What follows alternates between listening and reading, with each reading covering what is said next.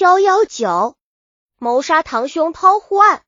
清朝顺治年间，浙江金华府所辖区的一个小村里发生了起活杀党兄抛户灭迹案。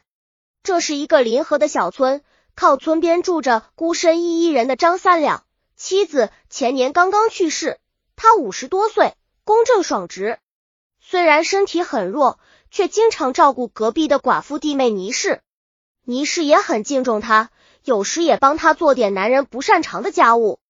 张三两有个妹妹。嫁给了本村的林顺三，住在村里的另一边。夏秋之际，正是骤雨频频、洪水常发的时期。这一一年的雨水又特别多。天半夜，一条黑影趁着暴雨闪入了张三两家，手持木棍，摸摸进床来。张三两听见声音，随声问了一句，还没有来得及起身点灯查看，一条木棍猛击到背上，张三两一下跌到床下。边躲边叫救命，本棍接连猛打在他头上身上。隔壁倪氏听到叫声，边问边推门探进头来，凶手低声凶狠的吼叫：“你言语连你也打死！”倪氏听出是张十三气势凶密的声音，吓得转身就逃，急忙藏在竹丛里。过了会没人来追，闻点上火把看看周围，确实没人，就赶快到张三两的妹妹张氏家。说了刚刚发生的事，张氏立即让丈夫去找来的宝徐石潘，一起到张三两家相看。屋门没锁也没插，张三两人也不在。床上被子很乱，米包上簸箕下血迹斑斑。张氏四处寻找，仍找不到哥哥，他悲痛不已，决心替哥哥伸冤，去县衙告状。天刚亮，张氏就和倪氏一起上路了。走到村买河旁，见小桥已被暴涨的河水冲坏，两人闻去叫起就近有船的徐五六，求他摆渡过河。正要上船，张十三赶到了，强拉倪氏回村。张氏只得一个人去县里告状。县衙问清张氏后，立即去查看现场，拘捕人犯张十三，传讯有关人证。县令分别隔离审讯查问，首先传讯人证。第一个传问的宝徐石潘，地保如实的讲述了自己的所见所闻。接着传问的是倪氏，倪氏却说他对张氏说的都是夜里做的噩梦，吓晕了头，才去找张氏瞎说的，并不是真的。县令又问倪氏，张十三为什么强拉你回村？回去后又做了些什么？倪氏说，张十三要我不要把梦当真，害人犯罪。还说我精神有毛病，让我回去休息，我就回家休息了，什么都没做。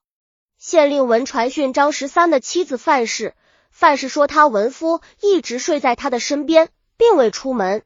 县令再传讯张十三的弟弟张十四，张十四直言不讳的供认是张十三杀了堂兄张三两。张十四说那天夜里下大雨，已是后半夜了，张十三把我叫出来。说有急事让我帮忙，我就跟他来到张三两家，看到张三两满脸满身是血躺在地上，真吓死人了。我转身就跑，被张十三一把抓住，说他打死了张三两，只能求我这个弟弟帮他把护体抛到河里去。我怕被人发现，拿不定主意要不要不帮他。他说村小人少，又是大雨天的后半夜，外边没人，我们的脚印一会就被雨浇没有了。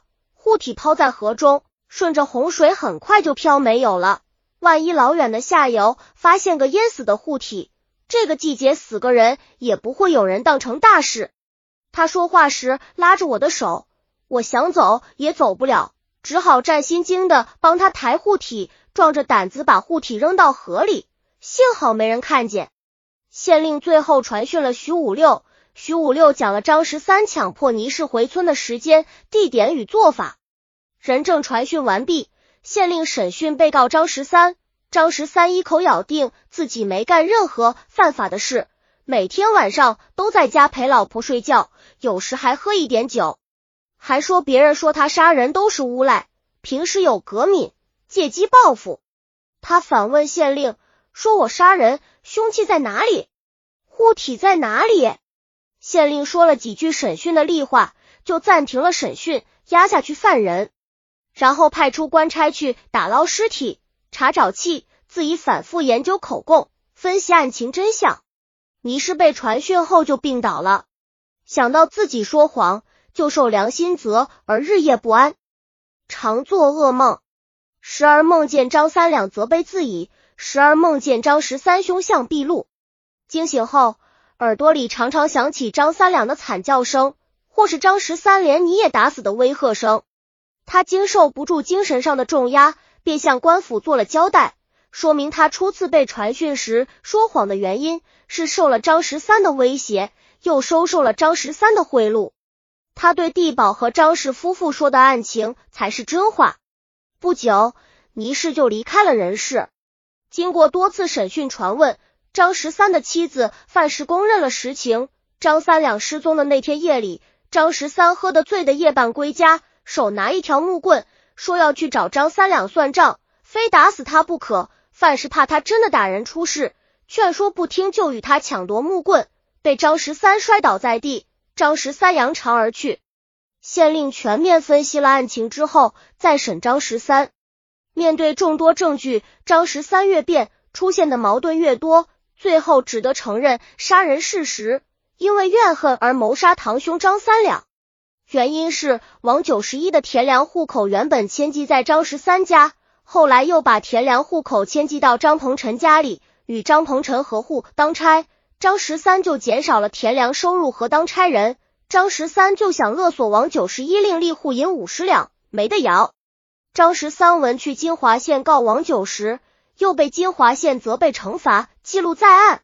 张十三一肚子火气，正好遇见堂兄张三两，就向他发泄，而张三两却秉公直言。当面床责了张十三，张十三认为张三两时往外拐，不给面子，越想越气，恨不得杀了他才解恨，就找机会报复。